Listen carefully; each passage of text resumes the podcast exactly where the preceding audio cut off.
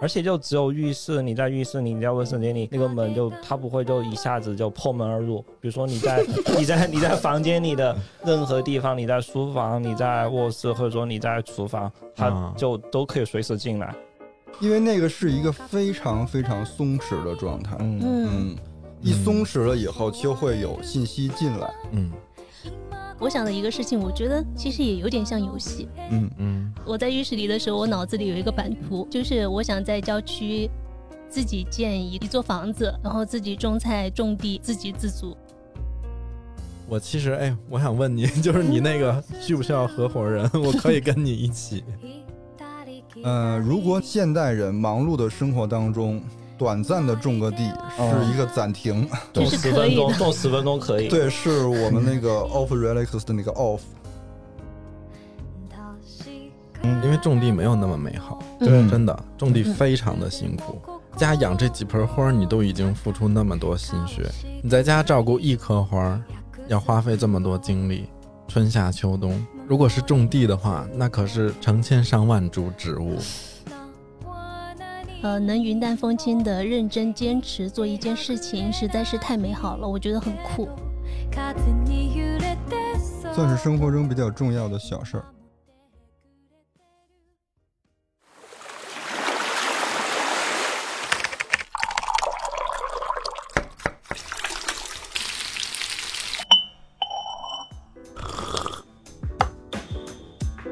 我们需要工作，需要闲暇。需要想象力以及一些理想主义。我们想要潜入生活，听见城市的风味。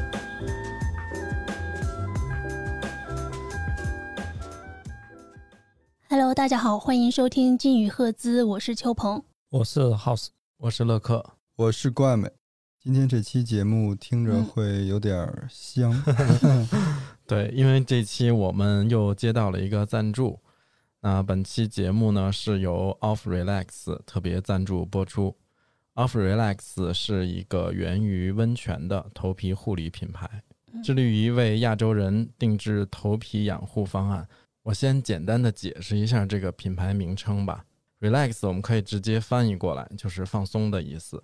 然后 Off 呢，它其实是一种日常的行为模式，就类似于暂停一下，别焦虑。嗯。然后当然它。同时又有清除尘垢、清洁的意思。说到温泉，我一下就想到之前我们去那个伊豆，还有洞爷湖泡温泉，包括我们住在成都周边有峨眉山、青城山。青城山，如果住在那个温泉酒店的时候，就会有一种给自己按下暂停键，然后回归到大自然的感觉。你会感觉我们的呼吸更自由和顺畅。对，但其实平时我们工作就也挺忙的，难得有机会去真的享受这种。嗯，然后我觉得像 Off Relax 它研发的产品，其实它很好的照顾到我们这些人，就是把从温泉水里获得的那种惬意，能够带到日常生活中来。这样的话，每天洗澡、洗头的时候，其实能够感受到那种自然的气息。然后也希望今天这期节目呢，能给大家同样的体验，就像我们走进一片潮湿的草地和下过雨的森林。其实像现在天还热嘛，嗯，会觉得一天中最清爽的时候，就是当你洗完澡，然后快要睡觉的那段时间。有画面了，洗澡真的很神奇。就是我每天洗完澡之后，就觉得好像我们家的空调、风扇就变得不是，就变得更凉了。嗯，就你不洗澡的时候，你那个空调跟风扇开很大，你都还是觉得很黏。其实是不是从进浴室开始就已经放松下来了？嗯，可能也有这个。哎，你们习惯先洗澡还是后洗澡？什么时候？就是你看我 我自己是这样，就是我一般情况下。除了夏天这种特别闷热的时候，我都是睡前洗澡。可能我就觉得洗完澡就不应该再干活、再干任何事儿了，就应该干干净净的钻被窝。但是夏天真实在受不了，夏天我现在就基本一到家就必须得赶紧冲一个。我还是要等睡觉之前。但是那要看你到家的时间。也到家直接钻被窝，就 就中间只有洗澡这一件事儿，是不是？对啊，因为我是觉得，如果像我自己，哈可能还有一些朋友也是这样的，就你回家之后，你还有很多事情要做啊。嗯。特别是我觉得吃饭，夏天吃饭还是很容易冒汗。可以一边洗 一边吃什么呀？可以洗两次，可以。反正我还是觉得，基本上啊，洗完澡对于我来说，这一天就是结束了。啊，你把它当成一个小仪式感。嗯，我就再也不想干任何事情了，基本上就是洗完了就直接睡觉。那我想问一个问题，就是因为我觉得浴室还是家里比较私密的空间嘛。嗯。你们会把浴室当做一个很重要的地方吗？因为我记得之前谁说，就是浴室、卫生间、独处、呼吸新鲜空气。这感觉像是 House 说过的话，呼吸新鲜空气。我是一个会特别认真对待浴室的人，就是我会把我家甚至把最好的东西都给他，因为我觉得在浴室的那个 moment 是真的，你人可以放松下来。我不知道这个是不是跟一种心理暗示有关系。就当我觉得我已经脱光了的时候，就是你真正自己独处的那个瞬间，你是没有丝毫的什么。包袱啊，压力呀，面子呀，这些就都没有了。对，因为浴室其实是在家里最私密的一个空间嘛。就你算有朋友来，他基本上也很少轻易的进到主卧的浴室里去嘛。所以我作为一个特别作的人，我就会在浴室里养花儿，因为这样它会比较好看。然后，当然那个环境也适合一些类型的植物。然后除此之外，我还会把那种，比如家里比较好的香薰什么的，我比较爱闻的，就放在浴室，因为正好我们家还有个浴缸嘛。就尤其是泡澡的时候，我就特别喜欢点蜡烛。当然，这个夏天就比较 少。也因为浴室里面的东西，就物品相对摆的比较少一些。嗯。也放香氛，我觉得还挺合适的，它不会有其他的味道掺杂在里面。我觉得家里有浴缸和那种家里没有浴缸还是有挺大的区别的。有了浴缸就会待更长时间。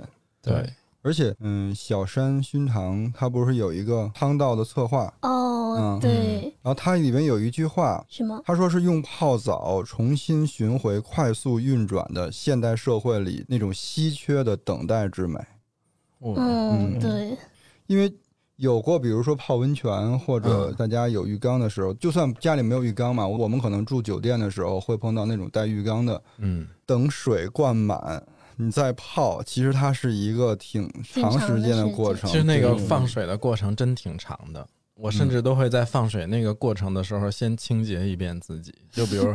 什么该洗脸洗脸，然后什么脸上再弄个什么泥的那种面膜之类的。所以其实你看，它其实比平时冲个凉那个时间要长多了。嗯，在在家里会觉得挺浪费水的。之前比如说夏天的时候，我们在家浴缸里，就比如下午特别热，就会在浴缸里放满水，然后可以那个水就直接下午就一直泡在里面，就相当于去游泳池之类的。然后，然后那缸水，比如泡了一天之后，可能也不会马上给它放掉，都会留在那儿，然后连连着几天都可以泡。那你这属于老汤了呀？对 对，因为它真的就放水特别慢，然后不管你是注水还是放水，其实时间都特别长。嗯。郭老师说到的小山熏堂，哎，你们知道吗？他是电影《入殓师》的编剧，好像还有其他的 title，他其实还挺厉害的。对，他是熊本熊的那个形象，就是他创作创造的。嗯，呃，那个汤道其实是他已经花了七八年去策划了，因为我是今年年初的时候就看到那篇文章了。他们在应该是今年二月份的时候出了个电影，他也是那个电影的编剧，就叫。汤道，名字叫汤道跟之前咱们说的那个桑拿道还不一样，是吧？我不知道哎。嗯，它这里边的汤道其实是专泡池，泡池。嗯，因为桑拿倒是要有那个桑拿房，然后它源自芬兰的那套体系的。对对对，你看那个，你记得有一次我们去日本，就当时是去出差干嘛，在名古屋住了一个比较商务型的快捷酒店，其实没有很高级，就是一个很普通的快捷酒店。然后，但是他的那个，就他房间里本身自己都有独立的卫浴，但他整个酒店有一个公共浴室，就是有几个淋浴，然后有那个泡池，就我觉得可能就是像泡汤、桑拿，其实跟日本的职场文化是比较相连通的这么一个东西。嗯啊，你看那个桑拿道也是，很多人是下了班回家之前先去蒸个桑拿。我有看他的那个策划，因为他不是要把它发展成汤道嘛，嗯，那他肯定就是要有一套什么东西让大家跟着去做。我就找了一下他汤道的那个类似于茶道。花道那样的，它是有有仪式的，总共有九步，我可以念一下。他那个名字也取得很文雅。第一步就是向着浴池双手合十表示感谢。第二步是饮水，因为入浴会流失身体水分，这一步非常重要。嗯。三隐衣，隐衣就是隐藏的隐。嗯。将衣服脱下后，用风吕覆盖好。第四步，三淋其身。呃，用木桶舀水三次冲洗身体，第三次要用浸湿的毛巾敷在头上，以确定水温是否合适。我在想，如果人头发比较多 咋办？然后第五步是入浴洗心，进入浴池去除杂念，审视自己的内心。第六步垢离，污垢的垢。出汗后离开浴池，用清水淋遍全身。这一步和上一步就进入浴池去除杂念，如果循环三次，效果更佳。第七是浸滤，一边用右手持毛巾擦拭身体，一边用左手持木桶不断的冲洗，最后将木桶倒扣在池边，以沥掉水分，方便下一个入浴者使用。第八风醉，醉喝醉了的醉，对，风就是吹的那个风。离开浴池，回到原来的环境，并品尝刨冰或其他食物。嗯，呃，第九是再次双手合十表示感谢。哎，你有没有感觉，就是每次泡温泉或者在家泡澡出来之后，就是面红耳赤的时候，喝一瓶冰水巨冰啤酒，对，喝秘鲁也可以，对。那天看稳足的流派，他有一集就是为了他晚上回家可以喝更好的享受冰啤酒，所以说他下班之后先去蒸了一个桑拿，在桑拿房里让自己出了巨多的汗，然后回家。他是为了啤酒蒸了一个桑拿。对，哎，刚才乐是不是说他在浴室要养植物嘛？嗯，我跟他有一个类似的，我会带植物一起去洗澡，因为你看那个家里他们一般都在阳台上放着嘛，然后其实还是会。那个灰尘存一些落灰什么的，然后我就会说：“哎，然后你说今天怎么那么脏？”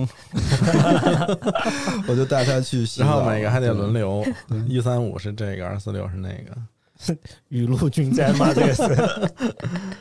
就是我觉得我的浴室除了自己用，就是植物用，会把它们搬到里面去洗个澡。对，这个是有科学依据的啊。因为长期的落灰之后，它会堵塞植物的气孔，对，然后会遮挡植物的叶绿素光合作用，所以要定期的清理那个叶片。对你这么说完，我觉得我那个频率要提高一点，让它长得更好。哎，你堵塞脉络跟我们今天要说的那个品牌，哇塞，在这儿给 call back 了，堵塞头皮是不是？嗯。然后我觉得洗浴就是洗澡这件事情，它是在相对比较小的一个空间里面进行的一件事情嘛。嗯。但其实会觉得它反而带给你更开阔的一些想象，就是你一方面你可以整理好自己，在之后你去面对一些更复杂的事情。嗯。然后另外一方面就是就想很多平时没时间想的事情。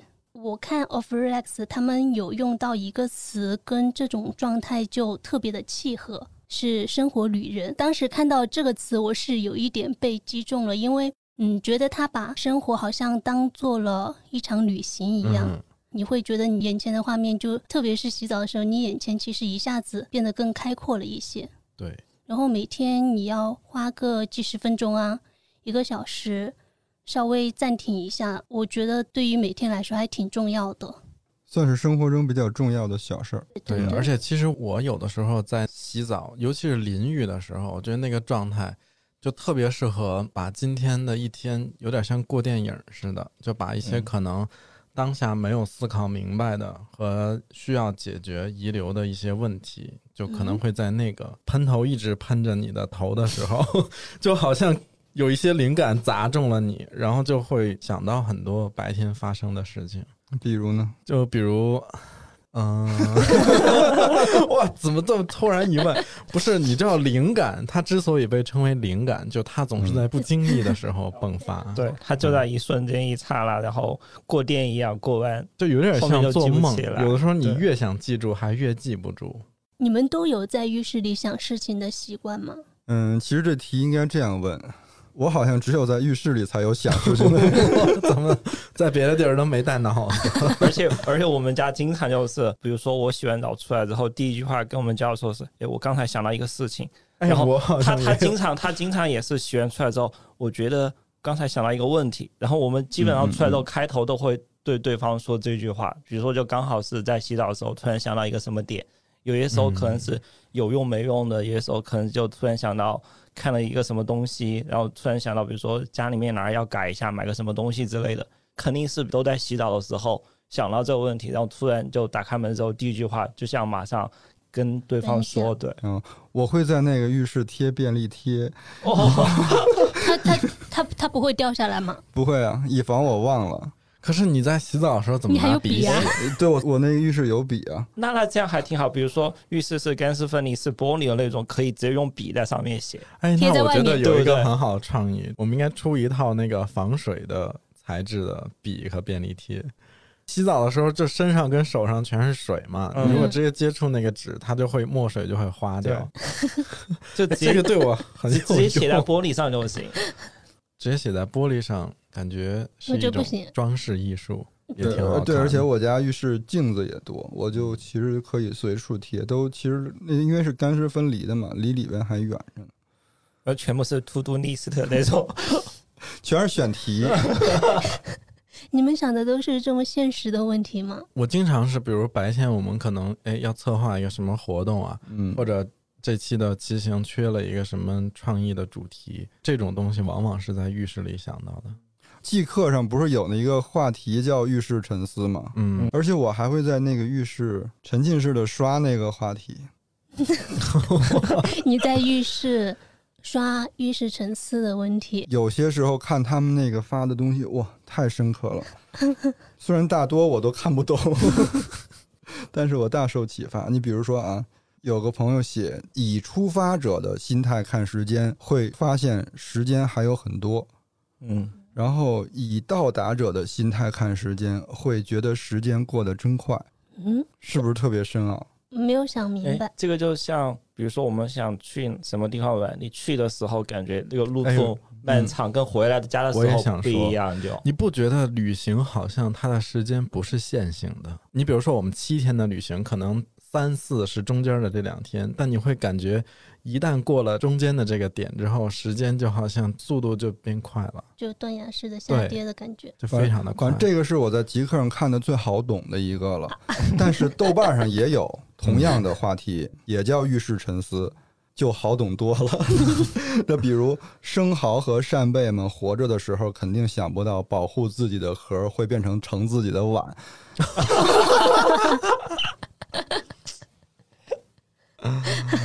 所以，其实我还是更爱刷豆瓣上的那些。豆瓣这个可以放豆瓣有一些冷笑话的梗里面，真的很有漫画画面感。哎，不知道你们在浴室里还会其实待多长时间呢？一般都，我如果启动浴缸就上不封顶了，就跟 House 说的似的。呃，一般的淋浴就比如每天日常晚上洗个澡。可能也就二十多分钟，半个小时，要看今天这事儿好不好解决。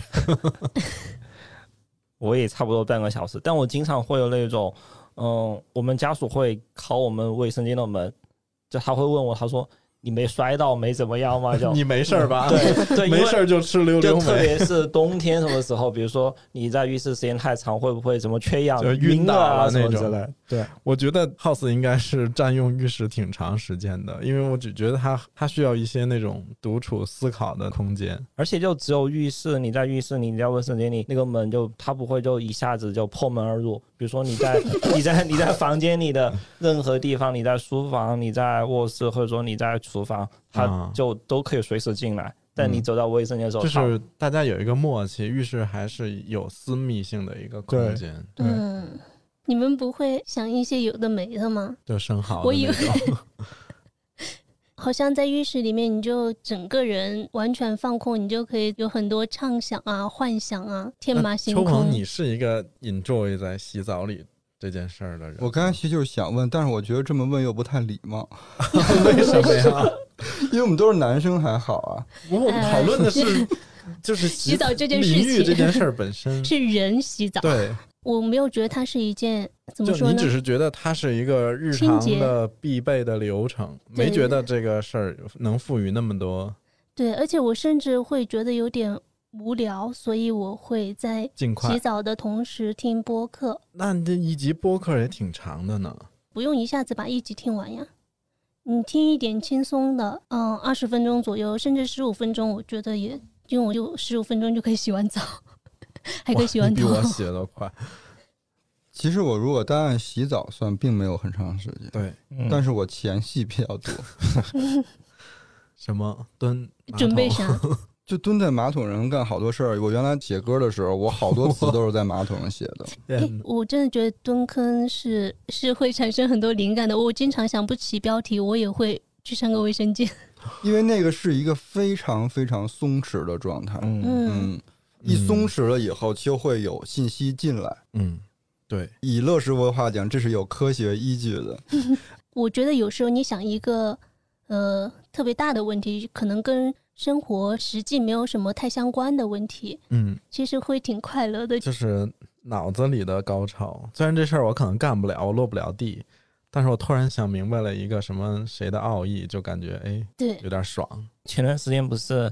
嗯，塞尔达刚出来的时候，然后就玩的就挺厉害的嘛，然后就有一段时间，可能有一两周就特别疯，就比如说经常晚上也会熬夜玩，周末不上班的话，早晨起来第一件事就是把游戏机打开那种。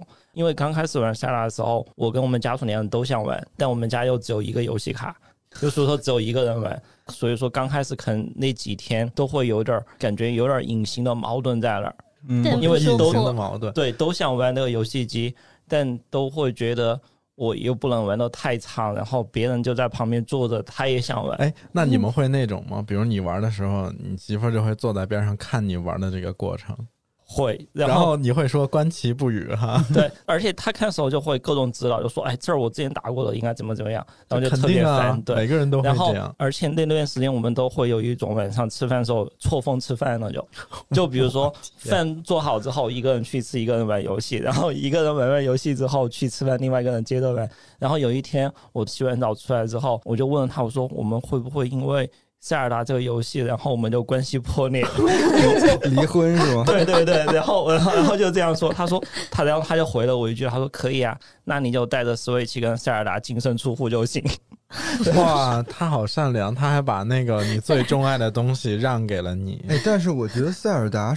不适合两个人玩哎，不是只有一个，只有一个。我觉得他就是应该一个人从头打到尾嘛。嗯嗯，对我们塞尔达是一个人一个账号，哦，各玩各的，所以说就必须要每一个人，你就不能在旁边给他指导。比如说他玩到前，嗯，进度靠前了之后，他会跟你说这儿怎么样，这儿怎么样。然后这个任务我完成之后，我看他玩的时候就说他老是过不去。亦会想跟他说，所以，嗯，你你知道今年的那个他的生日或者结婚纪念日之类的该送什么了？重新买一个 Switch。对啊，我刚就想问问，为什么你们不再买？不，因为如果真的就两个人都同时玩的话，其实你就会更不想做其他事情。其实这样刚好还有一个时间，比如说我还会可以去他玩的时候轮流做一下，看看会儿书，可以强迫自己做点其他之类的。后来我有听到。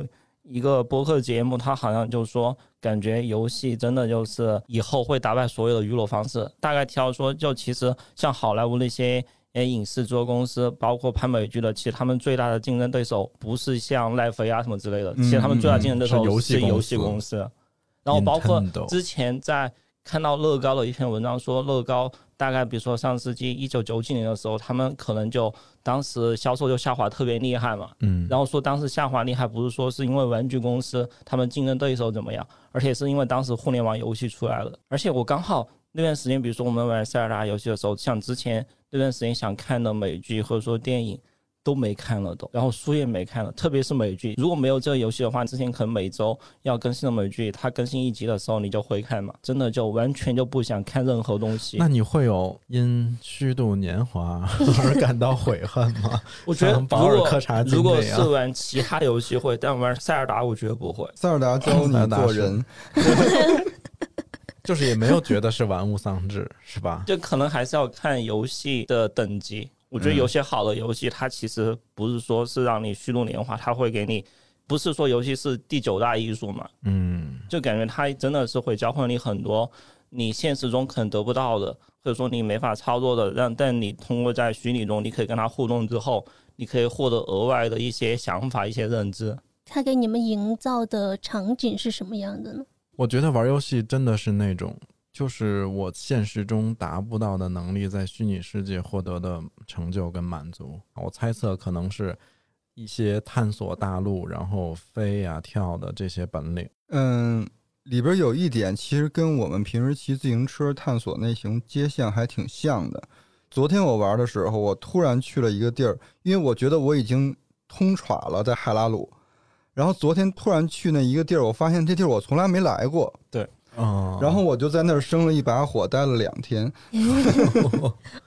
就比如说像生火这种事情，你看到地下一个锅有堆木材，嗯，你又觉得人的本能就是，比如说以前原神的时候，他把木材点燃要做一个什么东西吃，嗯，在游戏里你看到你就会激发你最原始的这种冲动，比如说你把你的包打开，把木材用个火把给它点燃之后，你又突然想我要做个吃的，就特别神奇。而且比如说你去爬到某一座山上。你看到海边上落日下去的时候，嗯，你真的就会在那儿看那个画面，就享受那个风景。你不是说想我要去完成任务，我要去打一个妖怪怎么样？嗯，就是很安静的，你把那个相机打开，你想拍一张照片，还还可以拍照片，还可以拍照片，还可以跟其他人合影。嗯，而且你在那个山顶，好不容易等一个说我要等一个日出嘛，嗯，然后结果早上起来下雨了。你今天就白等，这这不就是现实中也很容易遇到的一个情况吗？对对，所以他的那种沉浸感，就是跟你现实现实中发生的事情是一样的。嗯，就你你现实中你看到有苹果树摘了很红的苹果，你就觉得苹果可以吃，你想去给它摘下来。哦，看到有树，你就想去爬树。在游戏里就是这样，比如你看到有三个苹果，你就想我要爬上去把那个苹果怎么摘下来，然后放在自己的包里。哇，这样。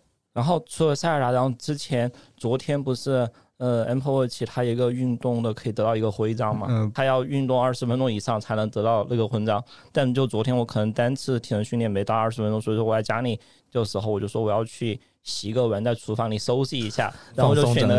对对对，然后就就为了得到那个徽章，然后我跟我们家属说：“我说今天你不收集那个限定徽章吗？”他说：“要啊。”他说：“我已经得到了。”我说：“你怎么得到的？你今天你都没动晚上，然后你上班时间好像也不够。”他说：“我刚才跟我妈开视频的时候，我把我的手表开成瑜伽的模式。”真的特别绝，因为开成瑜伽模式之后，它时间就会二十分钟，你动都不动，它就可以自动完成。他以为你在练一种平衡，然后其实就会觉得像苹果啊，或者说手表这种徽章，它其实也是一种游戏化的，就刺激你，你要多锻炼，你要多运动，你要达成一个什么目标之后，得到一个什么正向的反馈。嗯，B 站上有时候会刷到那种，比如说你看一个视频。嗯，然后它是有让你选择，你可以选择剧情，你选择 A，它就去到另外一个结果；你选择 B，它又去到另外一个相反的结果。嗯，我就在说这些东西是谁看？然后前段时间我侄子不是来了嘛？嗯，然后他在看吗？我说他平时怎么特别爱玩那种游戏？他经常说：“大爷，咱们玩一个游戏啊！你现在有两个选择，你比如你选择什么？你当蒙古人。”然后就会怎么怎么样产生一个结果。我就之前在想，他这些都是跟谁学的？结果发现他是在 B 站上看到了这些。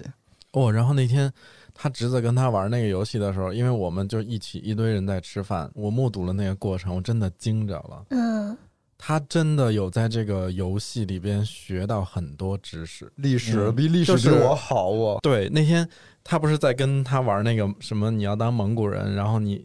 什么成吉思汗这那一系列这些故事，我就全出来了。谁谁有四个儿子？窝阔台汗国、金帐汗国，太厉害了。然后我就突然意识到，其实就熟悉我的朋友，你们都知道我是对地理很感兴趣，就是世界的这些城市、国家什么的。我突然发现这个东西是我在游戏里建立起来的，就是我在初中、高中狂玩一个游戏叫《大航海》，从一玩到五。就那个，我当时就特别感兴趣。作为一个航海的人，要看各地有什么样的特产。它的主线是要做贸易的，就你要知道，比如说把欧洲的小麦卖到哪儿，就会赚翻。然后从东南亚运香辛料到哪儿是可以卖到最好的价格。所以在这个过程中，你整个对世界的地形物产。地理人文就已经在那个游戏里建立了一个非常比较初期的概念，虽然它有的时候游戏不一定像教科书那么严谨，嗯，但是我觉得它作为一个启蒙是特别好的。嗯，你知道那个小孩子是比较单纯的嘛？对，他前段时间来的时候说：“大爷，我要参观你们公司。”我说：“你要干嘛呢？”他说：“因为我也想开公司。”然后我就想，着小孩怎么那么财迷？然后不就带他在公司转了一圈吗？然后我说你要开什么公司？他说我要开一个嗯桌游公司。我们现在已经有两个员工了，然后我是负责生产的，然后我们另外一个朋友是负责产品逻辑的。产品逻辑这四个词我听见都傻了。现在小孩确实起点太高了。你感觉他们好像知道的很少，我觉得这种这种知道是指他可能没有那么多阅历，然后可能不知道那么多现实，但其实留给他们的想象空间就很大。我就想到以前，就我以前工作，嗯，有跟儿童教育相关的，当时提出一个词是游戏力嘛，嗯，就是对小孩子游戏力的培养，嗯，那是我长大之后才知道。我在想，为什么我小时候没有？小时候我们经常说的就是。德智体美劳全面发展，他培养的是那种东西 啊，对，但是那种东西其实是，我觉得是，呃，外界给你的一些压力性的东西，就是觉得你要达到那个要求，他是要求你做到这些。但是我觉得游戏力的培养，它就是更从小孩子的需求，去出发的，就你用他可以更好理解的一些语言语气。可能一些肢体动作去跟他沟通，然后这两者的区别可能就是在于说游戏力或者说游戏提供的东西，它是小孩子更主动的去探索某些东西。而且我觉得，其实不管是小孩还是成年人，我们都特别喜欢及时反馈。嗯，所以为什么我从小不是特爱看书，是因为那个是一个单向的，就是我只能没有输入对。但是玩游戏的这个过程，它当下有没有对错啊？然后你是成功与否，你获得了什么东西，它就很及时的能够刺激到你。嗯，我觉得我们在游戏当中，是你感受到你的心灵是可以自由活动的，它没有很多就外界给你的一些压力。我觉得我们现在所说的压力，是我们后知后觉的那种那种压力，就后天培养的。对，但是小孩子不会觉得那个压力是压力。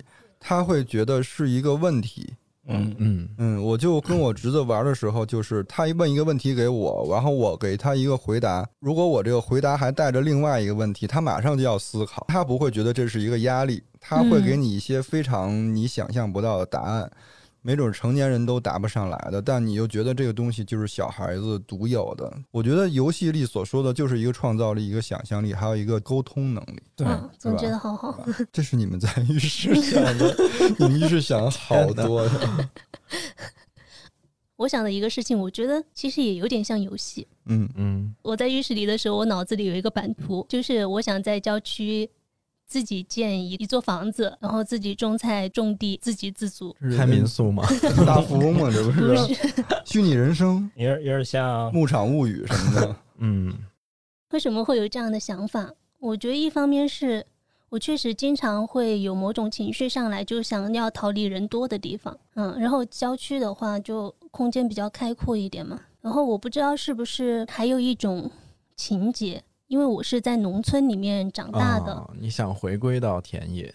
对，哎，你们是不是也看了十三幺那期呃对话李景亮的？我当时其实就是我有一些共鸣。最后许志远问李景亮说：“他们回到了新疆塔城嘛，坐在那个坝子上聊天。”许志远问他说：“感觉你总有一天会回到现在这样的生活，就是回来种地？因为李景亮他觉得种地和打拳没有太大的区别。”它其实都有一种压迫感。种地要浇水，浇水你是要在合适的时机赶紧把那个水浇下去，不浇就旱死了。对，我就在想，是不是在这种土地上长大的人，乡村长大的人，他多少会有一点那种情节。就哪怕你在外面在城市里生活了很久，你感受了很多城市生活带给你的便利，嗯，但其实还是想回归某种亲手创造的那种生活方式。其实你这么一说，我之前没有意识到这个问题，因为我我也算是在大城市出生的孩子嘛，嗯，但是其实我们家是在北京比较郊区的地方，所以其实从小我妈我姥姥他们会带着我上旁边的小山坡上有有一些田里。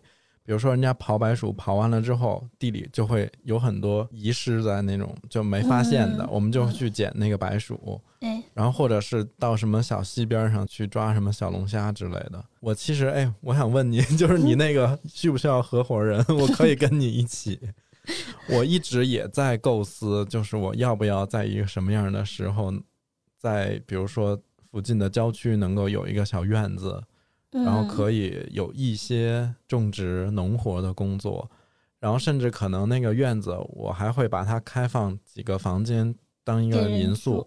我其实一直想的是可以那样，就比如说我们弄好一个那个之后，我们公司的人起码就可以去轮流度假，预约制排着的那种。你这周想去你就提前预约。但是你们看完了森林民宿以后还有这样的想法？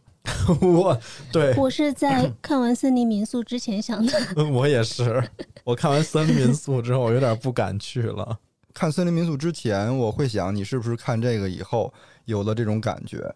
但是我看完了以后呢，我发现你看完了以后应该打消这种 这种感觉吧，因为我觉得森林民宿这个。剧他讲的其实民宿开不开在森林里还是开在哪里，其实不重要。你看，对于点子来讲，嗯，他最后那也也离开那儿了。他其实在说的还是他这个人本身他的那个想法，他是有个变化的。就我们身边不也有朋友吗？在一二线城市工作多少年，然后去那个出逃了，去到什么云南这种地方待了俩仨月就回来了，发现那不是我的生活，我完全安。定不下来了。嗯，我可能还不是这种哎，就是我心里会盘算，但是我会考虑他，会考虑我自己现在实际的情况。嗯，就比如说我刚毕业那段时间，我就在想，如果我回家种田种地的话，我为什么是回家呢？因为家里有房子，你至少不用愁没有住的地方。那家里也有地也有田，就比较好冷启动这个项目。对，然后现在呢，因为你。觉得你好像稍微呃能量更大一些了，嗯。嗯，也其实也不用回到原来的地方，回到原来地方，我觉得反而会更麻烦一些，嗯。嗯，就在成都郊区，然后你自己建一个房子什么，慢慢的来嘛，不是说我要呃几个月之内我就把这件事情完成了，它只是一个人生规划。就还没有到计划那种具体的步骤了。对，你会不会就是也想到一些家庭因素，或者是将来养老的这个问题？比如说，嗯，假设因为你父母也不在成都，对，有没有考虑一些，比如说父母是不是要过来居住，或者是我将来呃退休的 一些，比如跟跟谁住在附近啊，大家一起住在一个片区养老啊什么的？我倒没有想那么远。其实抛开那个，先抛开森林民宿那件事不说啊，就是我之前也是有的时候就会思考这种问题，嗯，然后我就发现我其实考虑的很细，嗯，我甚至会考虑那个地方的网速怎么样，京东能不能到。但我觉得我们在考虑这些细致的问题的时候，其实是我们想推进这件事儿的时候。虽然说有一些问题，我们暂时可能觉得。解决不了，或者说我适应不了，嗯，但它起码是一个往那个方向去去 move 的一个动作。嗯，然后看完《森林民宿》，你知道那天就我们说完这事儿，邱鹏推荐完那日剧，然后我们就去看，结果第一集就把我吓着了，尤其他那个第一集。完了之后，我以为这部片儿是个《聊斋》，嗯，我也觉得是，我以为每一集都会是那样一个小动物，但其实那狐狸没吓着我，就那个蓝衣服的老太太太吓人。对，那蓝衣服老太太到底是干嘛的？我也不懂她的人物构成在那里起到什么意义。嗯，我看完第一集，我就在想，她是不是某个动物的化身？我以为她是森林本人啊，我也以为是，他就整个森林在看着这些人。对，你知道我最害怕的一集是那个摄影师朋友，嗯，他最后拍照的时候，他本来拍的是个森林的空镜，嗯，结果拍出来是有那个蓝衣服的老太太坐在那树干上。吓到我的是那个什么，那叫什么盐吗？盐什么？山岩。山岩放假那天，山岩后来回来给他送东西，然后车开走，那老太太在车上，妈呀，那些张简直。其实那部剧里面的房子啊，我觉得，嗯，不现实。你觉得你得不到那么好的房子？我觉得他其实，我觉得他把所有的便宜都占了，就是就把森林森林的那种自然环境占了，然后他屋里面又是很现代化的那些装修，其实所有的东西都很整洁，就跟你在。城市的一个家庭里面看到的是一样，呃，家庭是一样的。他的那个屋子，跟你有没有觉得跟我们去过的，呃，是澳洲啊，还是新西兰有一家特别特别像，整个的结构都特别像。其实我们去新西兰住过一个在 Airbnb 上订的一个民宿，他也是那个夫妻还住在那栋房子里，他就开放了他家的几个房间，嗯，但他那栋房子巨大。然后，所以其实我们住在东西两翼，互不干扰。嗯，然后他那个位置其实很偏僻，前不着村后不着店儿。但是他家门口就是一大片牧场，养牛。哦。然后，但那个房子啊，真的造价不低。《森林民宿》这部剧里，我觉得它的那个环境音的部分有刻意营造出一种森林里的寂静。嗯。其实根本就没有那么安静的。如果在森林里住过。巨吵无比，有什么虫子的动物？大部分是各种虫子的叫声和动物的叫声。嗯，而且好多那种小动物就夜里是撒欢儿的。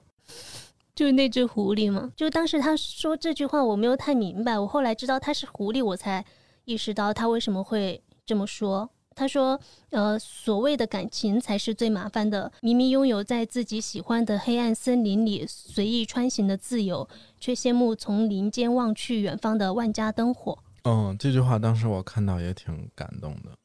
嗯，就是他其实很渴望进入我觉得家里。他这句话和他这第一集的这个人物的作用是那个，他跟点子正好相反。点子是从喧嚣逃避到森林，但他却想从黑暗的森林中。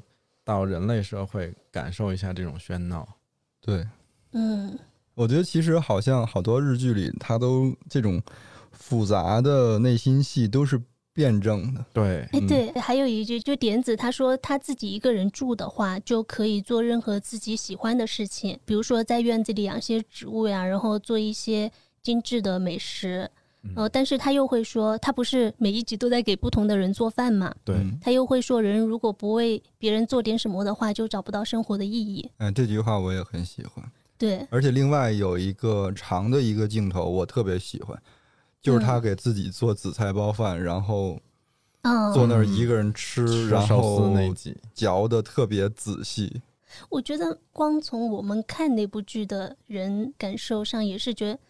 他好像吃的并不是很开心。我好像从这个剧里，从第一集到最后，我都没觉得他因为开了这个民宿而多开心。只能说他可能比较享受其中的某一些环节，但是他又总好像在抵触一种什么东西。但是我你想想，我们平时一个人待着的时候，不就是日常的最普通的一天吗？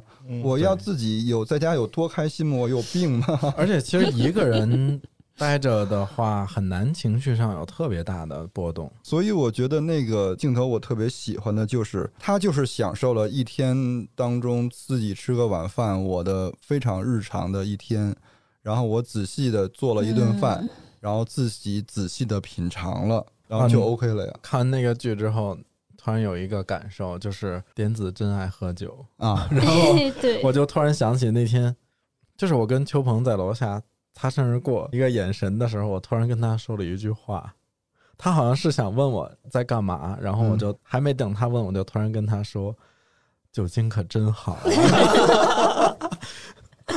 我都忘了那个是因为什么，就当时可能也喝了一点酒。嗯，对，我记得那句话。刚刚说到现在，比如说很多人回家种田种地，然后从大城市逃离，它真的就是一种时代情绪，还是说是？人类的 DNA 里本来就想做这种，因为比如说像刚才你说到的那部日剧，还有之前包括克拉克森的农场啊，还有像今年很火那部种地吧那部综艺，感觉所有人，还有前几年的李子柒那种，嗯，就所有人都会喜欢看这种，是整个娱乐环境或者综艺，还有一些剧集把这种氛围炒起来，还是说人类真的就 DNA 里本来就想亲近自然，去做一种耕种的生活，去做一种就跟大自然那种土地给你反馈。你付出的辛勤劳动之后，他后来就会给你一些好的一些收成啊，什么之类。我觉得，首先我们这么从这些综艺也好、电影也好，去轻描淡写看这个事儿本身是不理性的。嗯嗯，因为种地没有那么美好，对，真的种地非常的辛苦。家养这几盆花，你都已经付出那么多心血，你在家照顾一棵花，要花费这么多精力，春夏秋冬。如果是种地的话，那可是成千上万株植物。对啊，你这个工作量一下就翻了几千倍，其实挺吓人的。实际上，真正他靠种地生活的人，那就是他的生活。那那个不是城市里的人的生活。对，城市里人他有自己城市里的人的一套生活的状态。如果你想变成那样的人，那你其实就是脱离了城市人的一些比较舒适的那些区域。它其实是要突破你的舒适区的。对，他不是让你去更舒适了。对对。就拿我小时候的生活经历来说，我们以前也要掌握很多技能呀。你知道我突然想到啥吗？我上初中的时候，因为呃要收稻子，大概在太阳落山之前要把那个稻子收好嘛。然后父母还没有回来，我一个人把楼顶上的扫好了之后，装到了麻袋里。那个麻袋有，我觉得应该有五十斤左右。我一个人把它拖到了屋子里。你小时候啊，对，我看你现在都不一定拖得动。对，但那个时候你就是你没有想到，你就拖得动那些东西，现在反而不行了。嗯，而且我觉得，比如说种地、种花儿，它更枯燥了，更是重复日复一日的那种工作。嗯，对，而且它的那个反馈会更慢。对，你要等成熟，成熟那只有那么一年当中的几个月份，对，它才有成熟，有明显的收获的那个喜悦。所以，为什么你看我们经常有那些乡村庆祝丰收的节日啊？那因为真的是那个，真的是那个时候我要释放。对。但比如说，他们是不是就现在就需要一种慢的反馈？就包括十三幺零，就刚刚乔老师提到的，就李景亮那期，就比如说他是一个拳击手，他一般是站在拳击台上跟人家那种眼神都是。带刀的那种恨不得眼神就可以把他杀掉，就可以比如说一拳到脸就马上就出血把对方放倒。但就是许志远采访他的时候就问他说：“你如果不当拳击手，你要做什么？”他说：“我要回来种地嘛。”嗯，他就说：“就种地，我可以听到蝉鸣。然后你看现在风在小麦田吹过之后，你吹了个风就感觉多爽。”他是不是就觉得，就比如说现在大家就整个情绪是一种。特别快的一种东西给到你，就特别及时的，就反而现在在大家缺一些特别慢的一些东西。嗯，但比如说种地，可能就是一个慢的过程。嗯，如果现代人忙碌的生活当中，短暂的种个地是一个暂停，种十分钟，种十分钟可以。对，是我们那个 off relax 的那个 off。对 对 对，我我我觉得他那个节目里面不是说在提倡要回去种地，因为其实我觉得许志远在探索李景亮的内心的时候，是他给出的答案是说，其实他是喜欢打拳这件事情，也是喜欢种地这件事情，他没有必要，嗯，呃，二选一，对，或者说他目前他还在打拳的这个生涯，但是他手上还有另外一个选择。其实这个也是我比较喜欢森林民宿的一个原因，是因为。他并不是把一个粉饰太平、特别美好的东西呈现给你，然后去提倡大城市的人必须要逃离城市、回归自然，而反而最后他结局那个点子还又出走了。对，我觉得这个就特别好，因为他提倡的是你尊重你内心的选择。对，当我想去乡野的时候，我就去，这是一种尝试，不要畏手畏脚。但当你觉得它不适合你了，你的人生需要开启新的阶段了，你就勇敢的走。嗯。看完还是挺通畅的，然后我记得在这部剧里面，应该是点子对他的摄影师朋友说的那句话，我也很喜欢。他说：“呃，能云淡风轻的认真坚持做一件事情，实在是太美好了，我觉得很酷。”嗯，这里我就想到 Of Relax 他们对于洗护技术的这种钻研的精神。日语里它不是有一个词叫歇事嘛？嗯，就一些事情。他们在最近推出的一个品牌溯源 TVC 里面就用到了这个名称。些事就是琐碎的小事儿，是吧？对对。然后讲的就是他们在研发过程中的小事情。他们的研发团队是在洗护领域有深耕三十年，然后很多我觉得在我们看来的小事，那些琐碎的小事情，就像前面郭老师说的，一复一日的坚持去做，只是为了找到能够从根本上去应对像我们亚洲人。的头皮啊、发丝这些问题的解决方案，这些精神我们就可以在他们的 TVC 里面可以看到一些。其实大多数的嗯亚洲人，就比如说像我自己，就头发其实是比较容易出油的，尤其是到了夏天的时候，尤其是像我这种长期戴帽子，你每天都满头大汗，就头油的就特别厉害。然后那个 Off Relax 它不是最近新出了就是控油系列的洗发水嘛？嗯，然后品牌方就给我们寄了一些，让我们先试用。我可以简单说一下，就我用完之后，我觉得它的去油跟控油的表现确实还挺出色的，就至少我自己感觉到很明显。头皮出油其实一般分为两种情况嘛，一种就是人天生就是油头，油脂分泌就比较旺盛。我。你还要对号入座，还有一种啊，那是就是耗死了，就是压力油，压力出油，就可能日常工作节奏比较快，然后生活节奏比较压力比较大的头发也比较多，对对对，想事儿比较多。然后就很多普通洗发水，它一般只是说通过那种强效的清洁来完成去油，嗯，它其实是有点治标不治本的那个，嗯。但这款洗发水它有一个核心的成分叫双心一藻，其实它就是可以同时应对这两种头皮出油的现象，然后并且在这个去油的同时，还有保护跟养护头皮的一些作用。洗完之后，我自己感觉就是。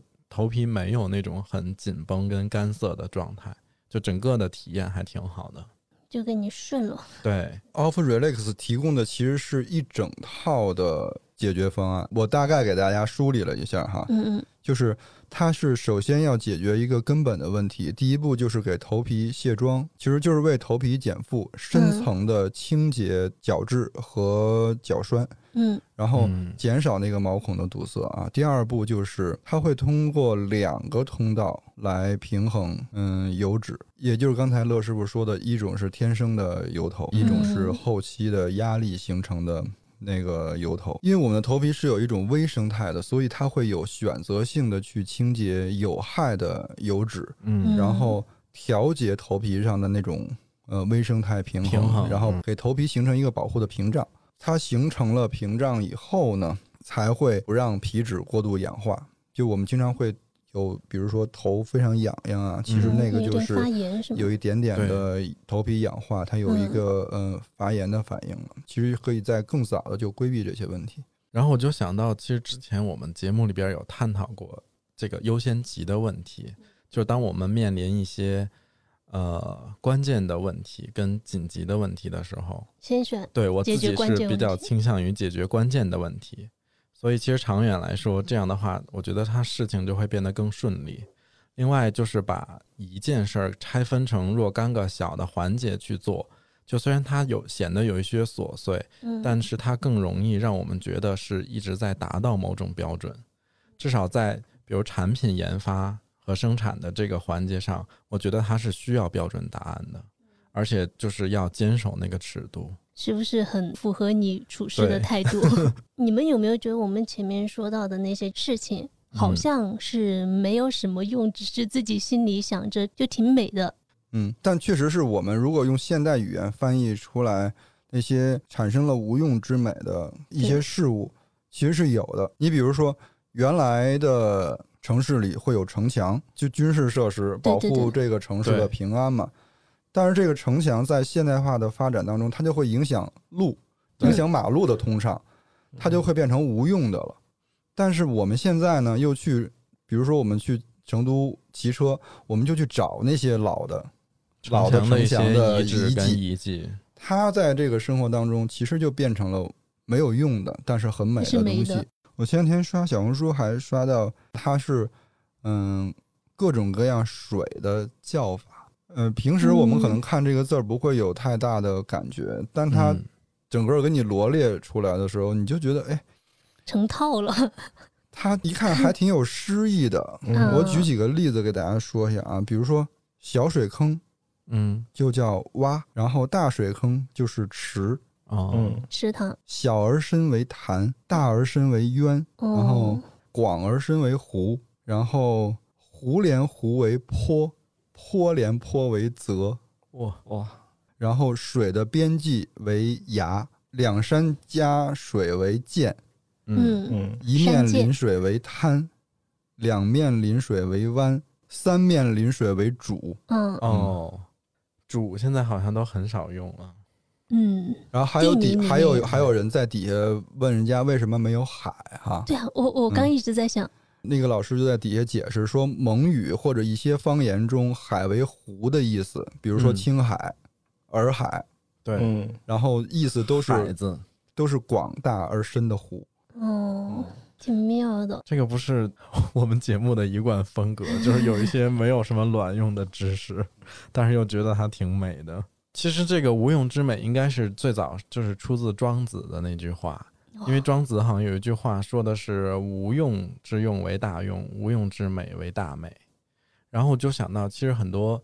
传统文化包括中国的，也包括日本的一些传统手艺啊，像我们这边有很多非遗的一些传承的手艺，就在我们现在人看来，可能我觉得都可以归纳为无用之美吧。因为我一直怎么理解“无用之美”这个词，就是它可能，呃，在效率的这个角度上来讲，它并不能适应现在这个社会，或者说它可能是反效率的，它跟我们追求效率这个理念是相反的。嗯，它会会需要你花费。更复杂的流程，然后更多的时间，更高的成本。但是这样的话，就比如说我们的一些，像之前我看到一个那种做那个木匠的，他是用木匠做了一些技巧装置，嗯，就特别的有意思。但是真的，你说它有什么用吗？他连益智的程度都没有达到，他都没有达到说原来那种什么孔明锁呀什么的。它就是一个机巧装置，让你看了之后，你就觉得怎么能够通过这样的连接跟机械传动，就让这个东西动起来，你就觉得不可思议。它就是人类智慧的展示呀。对你这个东西可能在古代还有点用，但是放到现在，我们都有很多能源啊，有燃油有电，你不需要通过这些东西再去去投入到什么生产啊这些环节，但它就变成了反而需要你去传承跟保护才能留下来的一些东西。所以，我们今天就是从 从浴室里面，从浴室里发散了很多东西。对，行，那我们这一期就聊到这儿。再次感谢 Off Relax 对本期节目的支持。呃，也欢迎大家关注 Off Relax 的官方微博、小红书以及微信公众号。啊，如果对于洗浴文化及浴室沉思这种习惯有些要和我们分享和一起探讨的，也欢迎大家留言。我们会在下周从小宇宙评论中选出一位，送出 Off Relax 全新上市的控油洗发水一瓶，是四百六十毫升正装。好，最后那就感谢 Off Relax 为我们提供的专属好礼。那也感谢大家的收听本期节目。